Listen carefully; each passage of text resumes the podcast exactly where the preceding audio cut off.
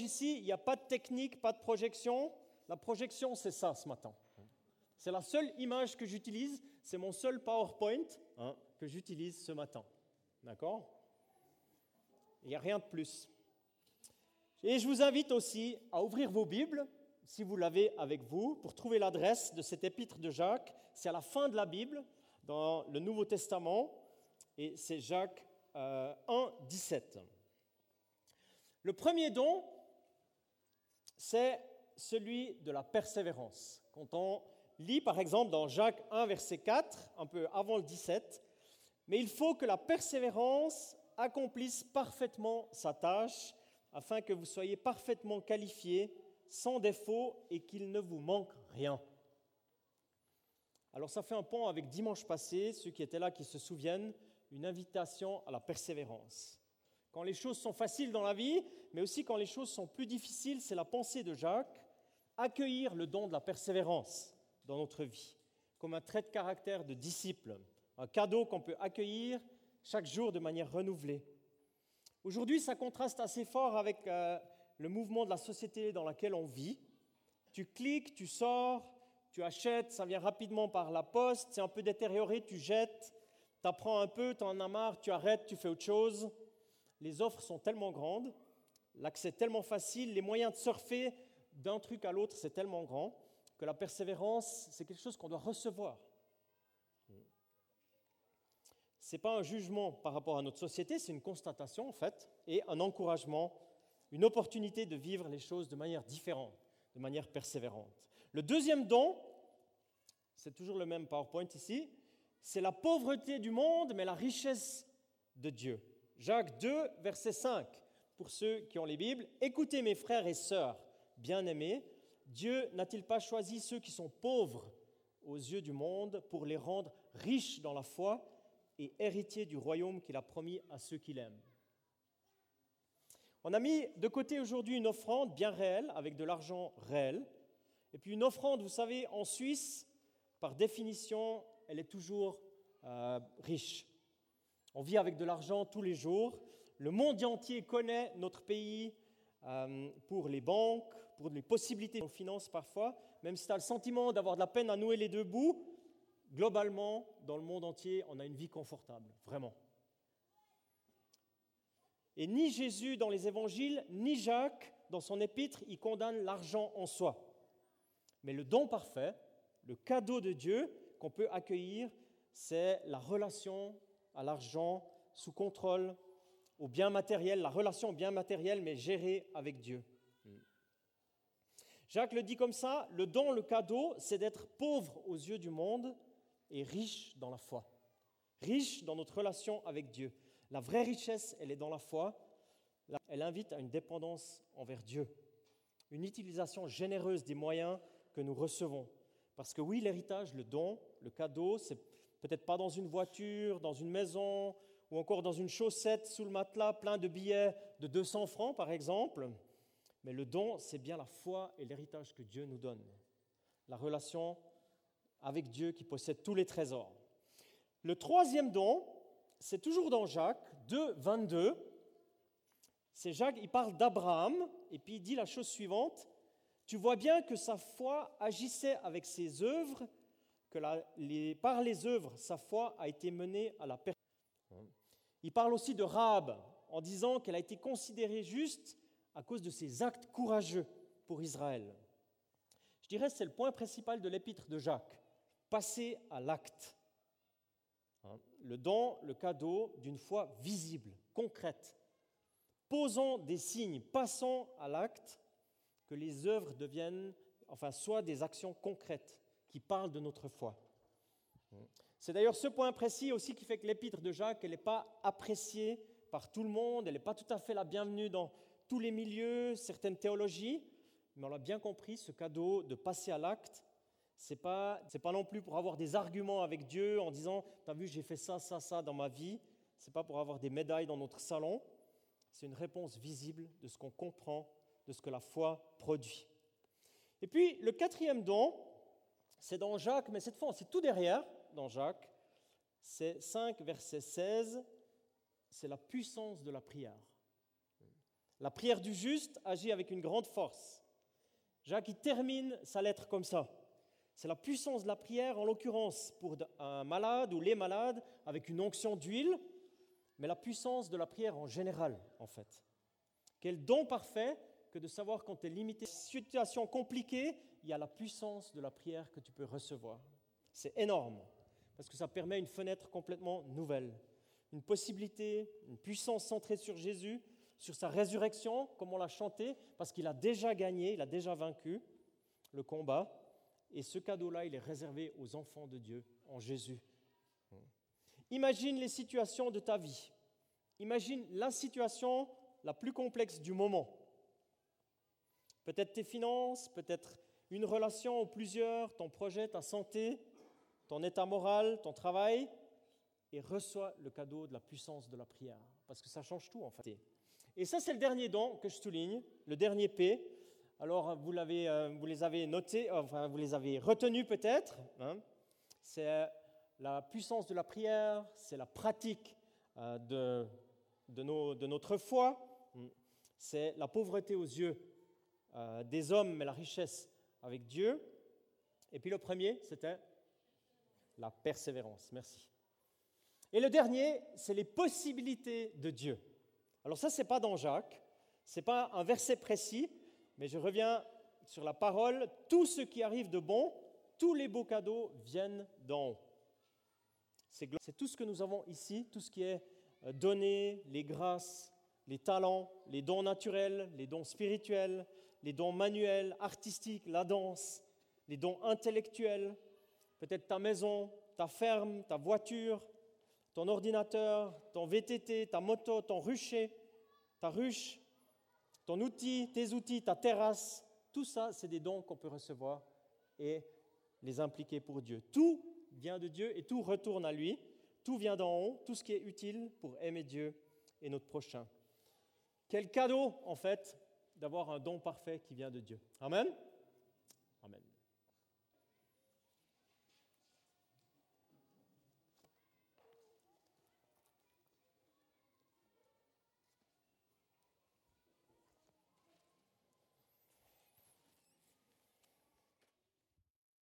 Vous parlez du donateur, trop bien. Tout bienfait et tout don parfait viennent d'en haut. Ils descendent du Père des Lumières en qui il n'y a ni changement ni l'ombre d'une variation. Ils descendent du Père des Lumières en qui il n'y a ni changement ni l'ombre d'une variation. On a entendu hein, ces dons qui sont variés, ces dons qui commencent là, qui sont bons pour nous. Eh bien, ces dons, ils le sont parce qu'ils viennent du Père des Lumières. Ils viennent du Père des Lumières qui ne change pas. Imagine, imagine que nous, on ne change pas. Désolé. Imagine que nous, on ne change pas. Que toi et moi, on ne change pas, qu'on reste tous les mêmes comme on est maintenant. Euh, alors, euh, par exemple, euh, moi, quand je vois mon fils, et puis je me dis, oh, mais il ne devrait pas grandir. Et puis en même temps, c'est vrai qu'il devrait grandir. Il devrait, j'aimerais bien voir, enfin, j'ai envie de voir ce qui, comme il va évoluer peut-être certaines personnes euh, ont envie de changer certaines situations en eux, imagine qu'on ne change pas. Eh bien, ça, c'est tant mieux que nous, on change, parce que nous, on n'est pas comme ce Père des Lumières qui donne des dons parfaits. Heureusement, Dieu, lui, il ne change pas.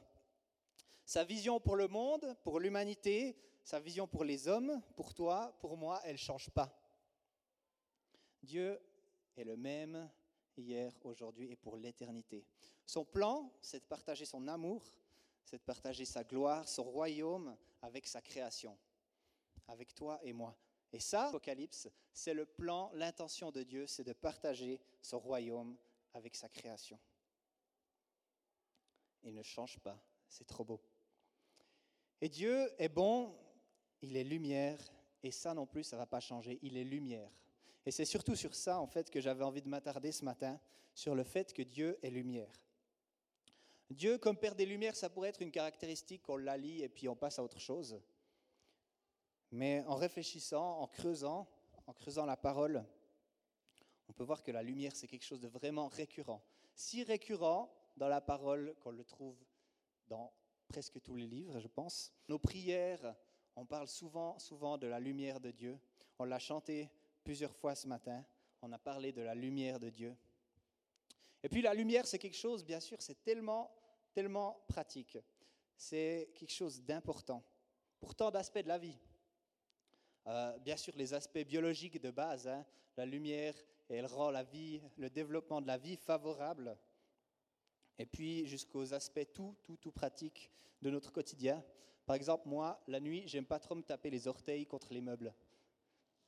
Eh bien, avec la lumière, j'évite ça. La nuit, j'évite ça, surtout quand je berce le bébé maintenant. Lumière dans les aspects de base jusqu'aux aspects tout pratiques.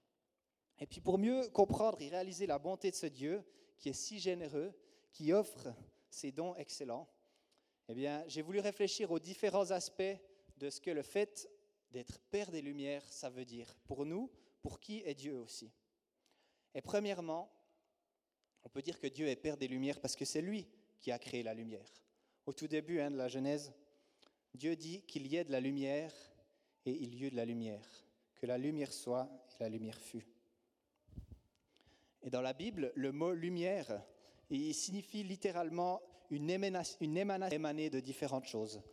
Le soleil, le feu, une lampe, la lune, les étoiles. Et au cours de l'histoire, en fait, bien, on le sait bien, le soleil, la lune, le feu, c'est des choses qui ont fasciné l'imagination de l'homme. Hein c'est quelque chose qui l'a fasciné au point où parfois il a même été jusqu'à les adorer. Adorer les étoiles, adorer la lune, le soleil. C'est encore le cas aujourd'hui dans différents courants de pensée, dans différentes philosophies, où il y a une relation avec, avec ces éléments qui est un petit peu ambiguë comme ça. Et la Bible, elle nous dit que Dieu est l'auteur du soleil et de la lune. Et je crois justement dans le texte de la genèse de la création du, soleil, de la lune, eh bien, c'est délibéré que le texte ne parle pas de soleil et de lune. Il parle de grands luminaires. Parce qu'à l'époque, c'était écrit dans un contexte où ça se faisait couramment justement d'adorer le soleil, d'adorer la lune. Mais le texte, il parle seulement de luminaires. Comme pour dire, en fait, le soleil, la lune, ils n'ont pas besoin d'être nommés, ils n'ont pas besoin de plus d'attention que ça. C'est des simples créatures. C'est moi qui suis. Et c'est juste, c'est bien lui qui mérite toute notre adoration, parce que c'est lui qui est le créateur de tellement de choses variées.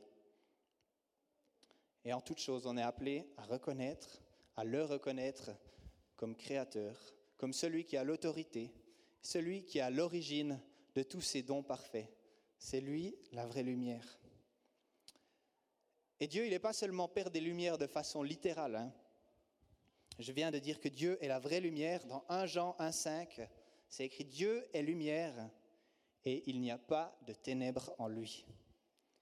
Ce que ça veut dire, c'est que Dieu est saint. Il est trois fins de gloire.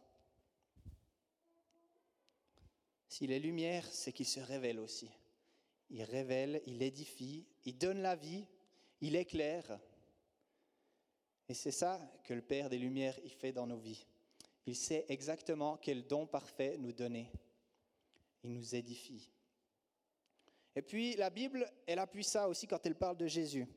Elle dit que c'est lui qui est la lumière qui éclaire tout être humain. C'est quelque chose qui prend tout son sens quand on, parle, quand on pense au salut. Quand on pense au salut qui est offert en lui. Le salut comme don parfait de la part du Père des Lumières qui vient dans nos vies, dans nos vies de ténèbres. Le salut qui est lumière qui prend dans nos vies comme ça. Et une autre chose qui est liée à la lumière, c'est la parole de Dieu. Ta parole est une lampe à mes pieds. Ta parole est une lampe à mes pieds. C'est dire que quand notre chemin, traverse la nuit, quand on vit des ténèbres, eh bien, il est avec nous pour apporter la lumière, pour apporter la protection, la sécurité, la vision. La parole de Dieu, elle nous parle en puissance. Elle nous parle de la puissance, de la grandeur de Dieu, de ce qui peut faire la lumière sur ce qui est caché pour mettre de la lumière sur ce qui est dangereux. La parole de Dieu, elle nous éclaire. Et oui, Dieu est un Dieu de lumière, par sa grandeur, par sa sainteté, son salut, sa parole qui nous éclaire.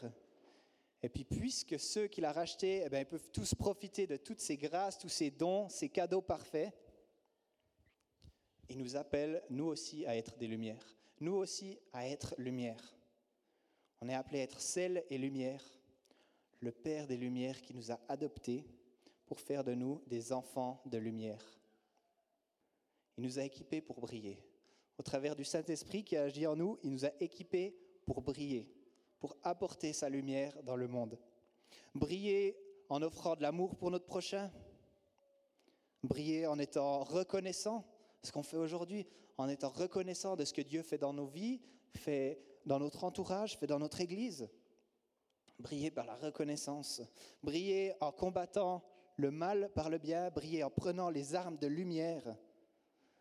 Ici, j'ai vu qu'il y a une marelle qui parle des armes, euh, des armes spirituelles qu'on reçoit en Jésus-Christ. C'est trop beau. Briller en vivant la joie, briller en vivant des rires, en vivant la puissance de Dieu, briller en prophétisant, briller en proclamant les louanges de Dieu, briller en guérissant les malades, en annonçant l'évangile. Ça, c'est le Dieu de lumière qui agit en nous.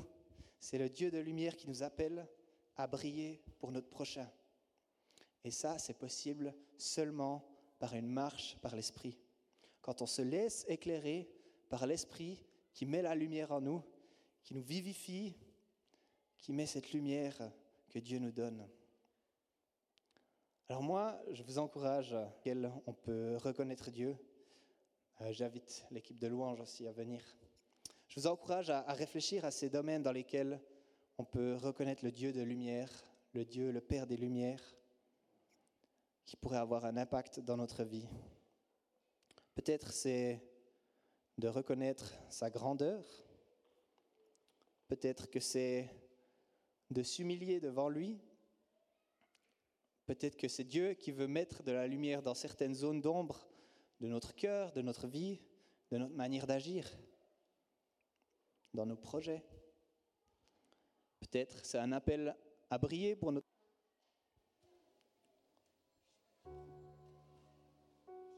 Dieu veut nous parler. Et puis j'avais à cœur de finir encore avec cette, euh, cette parole de, dans Ésaïe, Ésaïe 60, versets 19 et 20, qui parle de la nouvelle Jérusalem et qui parle justement du soleil. Ce ne sera plus le soleil qui te servira de lumière pendant le jour, ni la lune qui t'éclairera de sa lueur pendant la nuit, mais c'est l'Éternel qui sera ta lumière éternelle. C'est ton Dieu qui fera ta splendeur. Ton soleil ne se couchera plus éternel sera ta lumière pour toujours et ta période de deuil sera terminée. Ça, c'est notre espérance. C'est ce que Jésus fait en nous. C'est l'Éternel qui sera ta lumière éternelle. C'est Dieu qui sera ta splendeur. J'aimerais encore prier et je t'invite Christian aussi à venir devant. Seigneur, merci car tu es ce Dieu de lumière qui nous offre ces dons parfaits. Merci parce que toi, tu parles à nos cœurs. Tu nous montres que tu es le créateur de toutes choses. Tu es à l'origine de toutes choses bonnes pour nous. Que nous puissions aussi briller de ton amour, que nous puissions nous laisser impacter par ce que toi tu fais, Seigneur. Toi, tu apportes la clarté. Toi, tu apportes la vraie lumière dans nos vies, Seigneur. Merci pour ton action. Merci pour ton œuvre dans nos vies. Sois loué et adoré, Seigneur. Amen. Ce, matin, on a de la place et on a du temps aussi. Alors, on va simplement laisser un peu descendre ce qu'on a entendu sur tout ce que Dieu nous donne. Dieu de lumière, le Père parfait, tous ces dons qu'on a mentionnés. Et puis après, on va simplement sur ce qu'on a à cœur de prier. Alors, on va simplement laisser descendre, méditer sur nos vies, qui est Dieu, Qu'est-ce qu'il nous donne? Et puis après, je vais nous inviter à avoir un temps de prière peut-être avec quelques personnes, que ce soit dedans ou à l'extérieur, avant de clore